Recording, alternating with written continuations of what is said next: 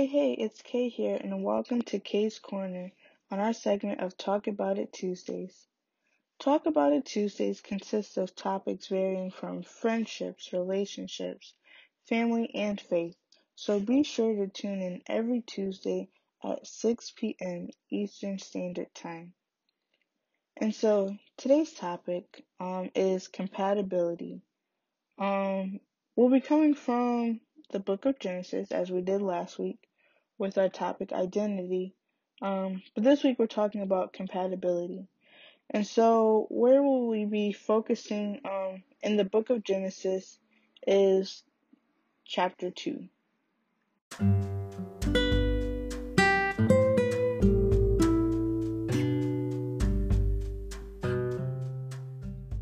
Genesis chapter 2 and verse 18 reads Now the Lord said, It is not good or beneficial for the man to be alone. And it reads, I will make him a helper, one who balances him, a counterpart who is suitable and complementary for him. And so, what I love about that is that it defines and it says, you know, it's not good for man to be alone, or, you know, it's not good for the person to be alone. And so, a lot of times I feel like we take the we take this out of context and we say, oh, you know, it's not good for someone to be alone, so that's why you know I'm, I'm always with you know people. That's all I always want people around. That's why people are always here, you know so on and so forth. But no, we take that scripture way out of context. What it actually is saying is that God has birthed and created us for community. God has birthed and created us to interrelate, you know, with one another. Um, and so what this is saying is that it's not good or it's not beneficial. Why would you be alone? Um, and so let's just clarify this. Um, from Genesis 1, um, verses 26 through 28, which we read last week, um, concerning identity we have to see, you know, we already were and are full in God. Um, His presence is what fulfills us. His presence is what sustains us. So let's not, you know, get it twisted. Let's not get it confused. But we have to know and understand that God said this because, you know, He had and has a work for us to do. It's saying how you know you're. It's how's it beneficial for someone to be alone? You have work to do, you know. And again, um, in the beginning it says, you know, you are to. Let's go to it. It says you are to be fruitful. You are to multiply. You are to fill the earth. You are to subdue it. You are to have dominion over it. So it's saying, you know, you you can't do all that on your own.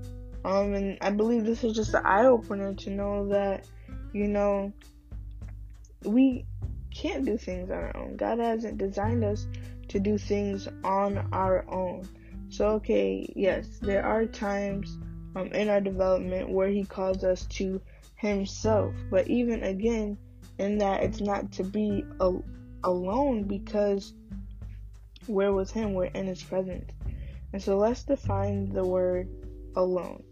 So alone says having no one else present, um, being by yourself, or um, being on one's own, um, solo, lone, solitary. It also says indicating that something is confined to be to something or someone is to be confined um, to a specified subject or recipient. Um, and so really just seeing that again when we look at Genesis 2, um, we we've never been alone um, because God's always been there. He was there before any of us, um, you know, ever came into being. And even in a sense, God's never been alone either because it says the Father the Word, who is, you know, Jesus Christ, um, the Son, and his Holy Spirit. So that's our first form and example of community. Um, so even God has community, so that's why He's telling us it's not good or it's not beneficial for us to be by ourselves. But even in this, He specifies it. And it says, I will make them, well, you know, specifically talking about Adam and Eve and marriage, but we can look at it too as um, friendships, relationships, compatibility. It says, I will make him or them, you know, a helper, one who balances, um, someone who's a counterpart, someone who's suitable and complementary. Um, and what I love in the next verse, it says, okay, so God's saying, you know, it's not good for, you know, mankind to be alone. So what he does is, um, it says, out of the ground he forms every animal of the field and every bird of the air, and brought them to Adam, allowed Adam to name them, um, and whatever he called the living creature, that was its name. And so it says, so Adam named all these things, um, and it says in verse 20, but for Adam, there still was not found a helper that was suitable or a companion for him. Um, and so we can see that um, in talking about compatibility, okay, there can be people that are there, there could be people that are around, but that doesn't mean, you know, that they're suitable for you. It doesn't mean they're a helper. It doesn't mean that they balance you out. It doesn't mean that they're complementary. Um, and so let's jump down to verse 22 um in 23 and again this is adam um, this is god talking about adam in in creating eve but it says um from the rib he took and made he fashioned he formed he created a woman and saying he brought her and presented her to him um and so he said this is now a bone of my bones and flesh of my flesh she shall be called woman because she was taken out of man. And so, again, this is the last time I will stress it. I do understand this is talking about Adam and Eve, but I believe in a deeper context, we can see um, how God creates and forms and fashions, um, I'll say friendships, relationships, even families. He sees something, um, you know, ahead of time. God said it's not good for man to be alone. Adam wasn't alone, God was there. What he was saying was God saw ahead of time that Adam, he saw Adam ahead of his time and said, Oh, you're going to be doing all this. You're, and not even just Adam, but he saw mankind in general. And said, You're going to be doing all this. You're going to need help to sustain that destiny and that purpose that I have for you. You're going to need someone who's a helper. You're going to need someone who balances you. You're going to need someone who's suitable and complementary for you. And I love it. It says, again in verse 22, it says he took it out of Adam and multiplied. Um, and so that was the first, you know, form of multiplication right there.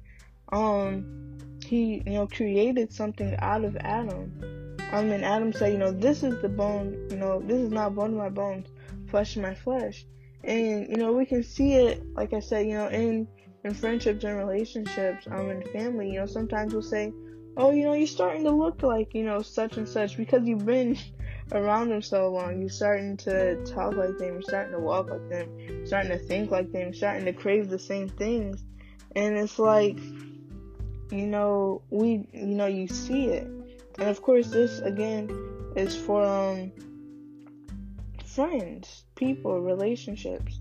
And I just want to point out in 19, um, verses 19 and 20 in chapter 2 of Genesis, it says, you know, he gave, he, God created the animals. And so, you know, says it's not good for man to be alone.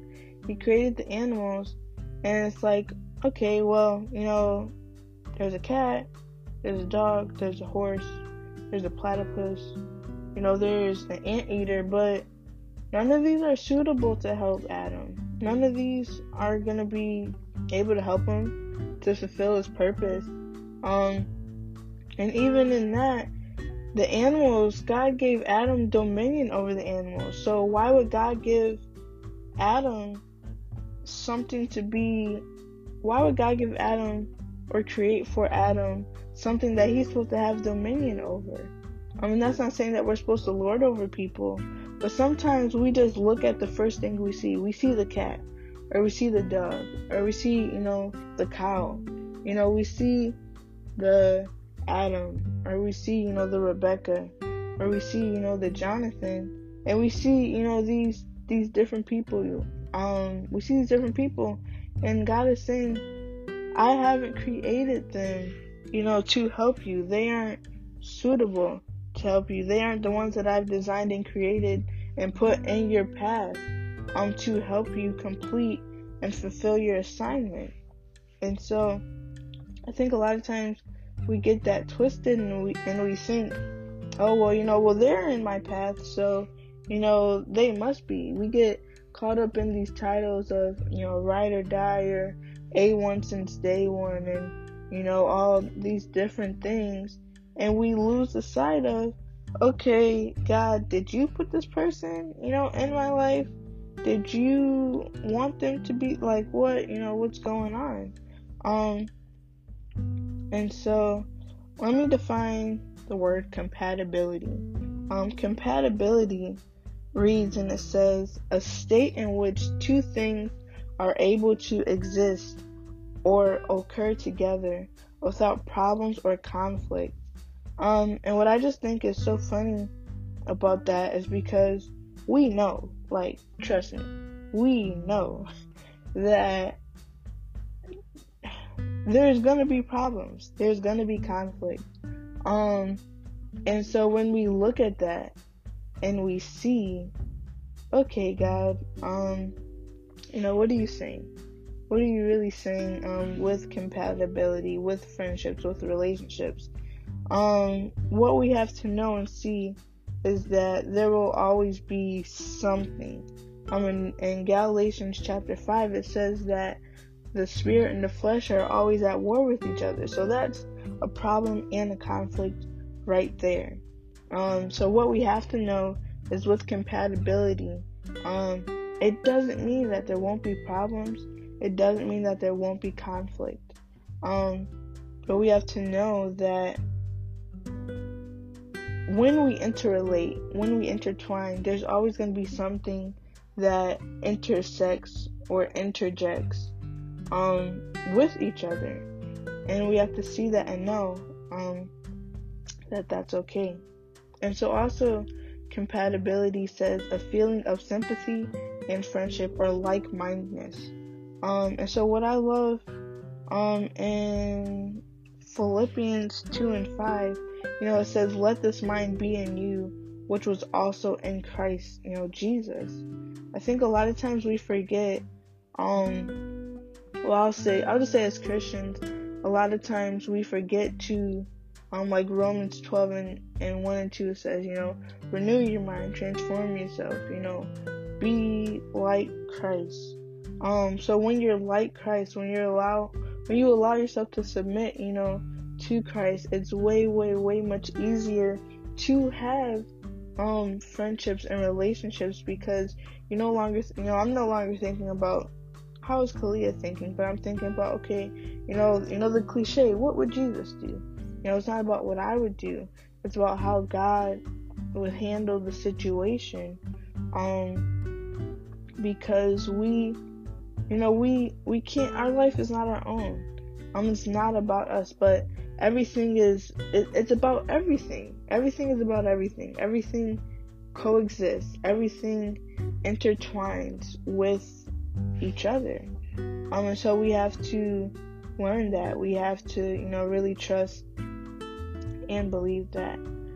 And so, um, what I love to about compatibility um with people in general is the scripture um Proverbs 27 and 17 where it says, iron sharpens iron. And so it says, so, you know, a man or a friend sharpens the other.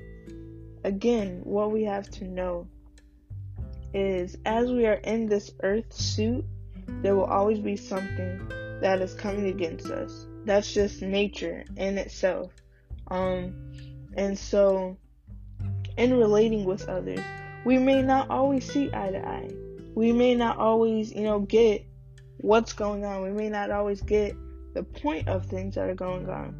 But we, what we have to do is when we are relating with each other, allowing each other to give and allowing each other to take. It's like a seesaw um pattern. You know, one gives, one takes. I sharpen, you sharpen me. And so it's like a pencil. Um as we're being used, um as we're being as we're giving out, as God is placing us in each and every situation that he will um for his glory, we have to see and we have to know um, that we get, you know, we begin to get empty. As we pour out, you know, we begin to get empty. As a pencil is used, it begins to get dull. And so that friend or that relationship or that community community that God puts you in, you have to think of it as such, as a pencil sharpener. Okay, I'm being used for God's glory. The pencil tip is dwindling down. It's getting dull. Alright, I need to be sharpened um with a pencil sharpener, you put the pencil, you know, in the sharpener, you twist it, you turn it. The sharpener part, that's a blade, cuts off the excess. It cuts off the excess, and then the pencil gets sharpened, um, to the point of where it is able to be used again. So God places people in our lives so that we, when we are empty, we're able to be um sharpened, were able to be reused. He uses them to remove things from us. Um, he uses the pruning system and really just allowing us to become better versions of ourselves. So when you love someone, um, when you are, you know, truly willing to do better and the best pertaining to them, um, God will you know, allow God will use them to okay see, you know, the the tiny specks in us, the spots, wrinkles, and blemishes, um, and they'll point it out. And that's important that we see that because a lot of times people call it judging. That's not called judging. That's called correcting. Um, we have to learn that correcting is okay, and we have to learn to correct in love. We have to allow ourselves to be corrected um, because sometimes there's gonna be too much, you know, it's gonna be excess stuff on us that has to be let go. Um, sometimes we're too dull in the area and we need to be sharpened. So God places people in our view, in our path that can see, you know, those things about us that need to be, um, you know, worked on. Um, and so as I said again, community, compatibility, um, I believe is about being able to coexist, being able to intertwine, um, and still being able to work well, relating with each other well, working together for a greater purpose. And so, just a few, um, I guess I would say tips and things um, to look for in a friendship and a relationship, you know, in that community um, it's just really uh, having wisdom, like Proverbs, the book of Proverbs, um, talking about wisdom, where it says, you know, iron sharpening iron. Really having wisdom um, with the people that you relate yourself with. Um, like I said in Genesis 2, you know, there'll be there'll be a few, you know, like I said, cats and dogs, horses, cows, but that doesn't mean that, you know, they're there to help you. It doesn't mean that they can help you. It doesn't mean that they have the ability to help you, which is the main part of capability. If they don't have the ability to help you, then they aren't compatible. You guys aren't compatible.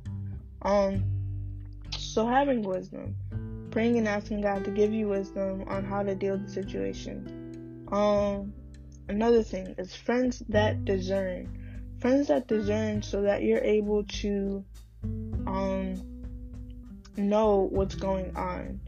In the times that we're in, we really have to pray and make sure that we have people around us, a circle around us, a community around us that's hearing from God, that's able to see what's going on beyond the physical realm um, and into the supernatural realm. Because there's a time that's coming that um you know people they they aren't telling the truth a lot of the truth is being hidden um and it won't be exposed because there are people in there well there are people in high places controlled by demons in high places that are silencing people um, that have the truth. So there's a lot of um, things that are going to be under the surface and under the wraps. And so we have to pray and make sure that we have discernment, pray and make sure that we have friends that have discernment, um, even in the simplest form of discernment. If I'm having a bad day and I don't want to talk to you about it, or if you're having a bad day and you don't want to talk to me about it, we got to be able, you know, to get over that hump and praying as God to give us, again, wisdom on how to handle that situation um, so that we don't mess up or end that friendship um, just because of a, you know, a silly mistake or a silly thought or something like that. Um, the next thing is friends that help to cultivate. And so to cultivate means to prepare um, for usage. And so some synonyms I have is to nurture, to develop, um, and again to prepare for work. You know, God places people in our lives so that they can help us and we can help them to fulfill the destinies and assignments that He has um, for our lives. And we have to make sure that we, you know, don't give up so easily. Um, and actually giving attention to it, actually being serious and committed to help grow, to help nurture, to help. That's that giving. Um, and the pruning process that I was talking about. Um, we need people too that'll help us to prune. Um, pruning is good because when you have those weeds, um, you know, connected and around that fruit, when you have those weeds, it's actually choking the fruit out. The fruit then begins to die. Um, and we need those weeds removed from us so that we can grow more fruit. Or even the, you know, little foxes that spoil the tender vine um, that are eating those vines, they eat those vines and the fruit isn't able to have life anymore because the vines have been eaten away. Um, we have to have people in our life that are say, hey, you know, there's a fox eating at your fruit. Or hey, there's weeds on you. Those need to be removed so that you can grow, so that you can prosper. Um, and not being afraid to see it, not being afraid to call it out.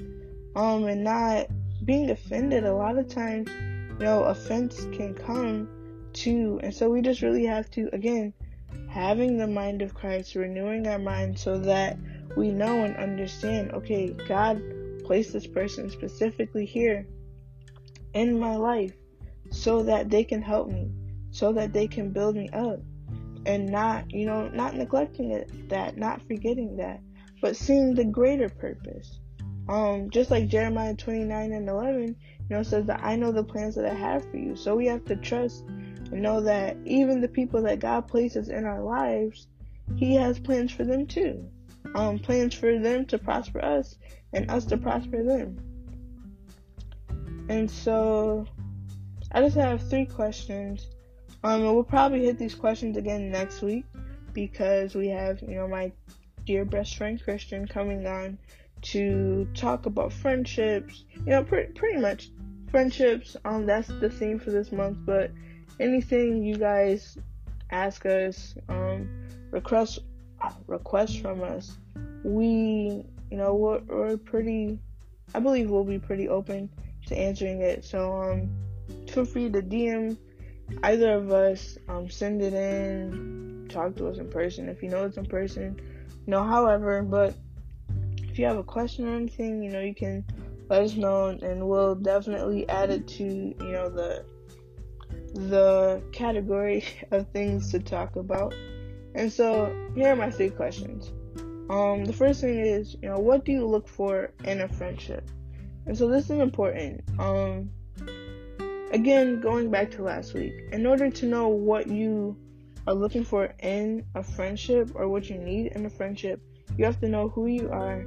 You have to know your purpose. You have to know your identity. Because if you don't know who, if you don't know who you are, if you don't know your identity, then um, what you look for in a friendship will not even fit your purpose. You're looking for something now, but again, God sees the you know God sees it all. He sees our end. So we need someone who will help us in our end, not in our now. We need someone who will help us in the end um, and with the goal.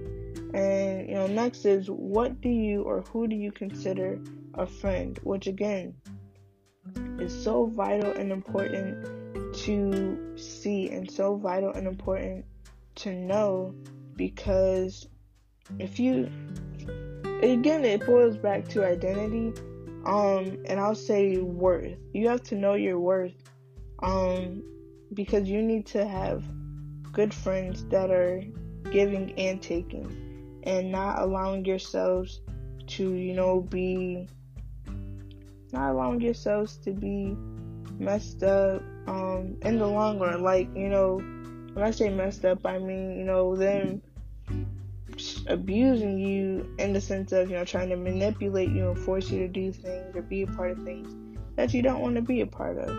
Um, and so, lastly, it says, Why are people cut off so quickly?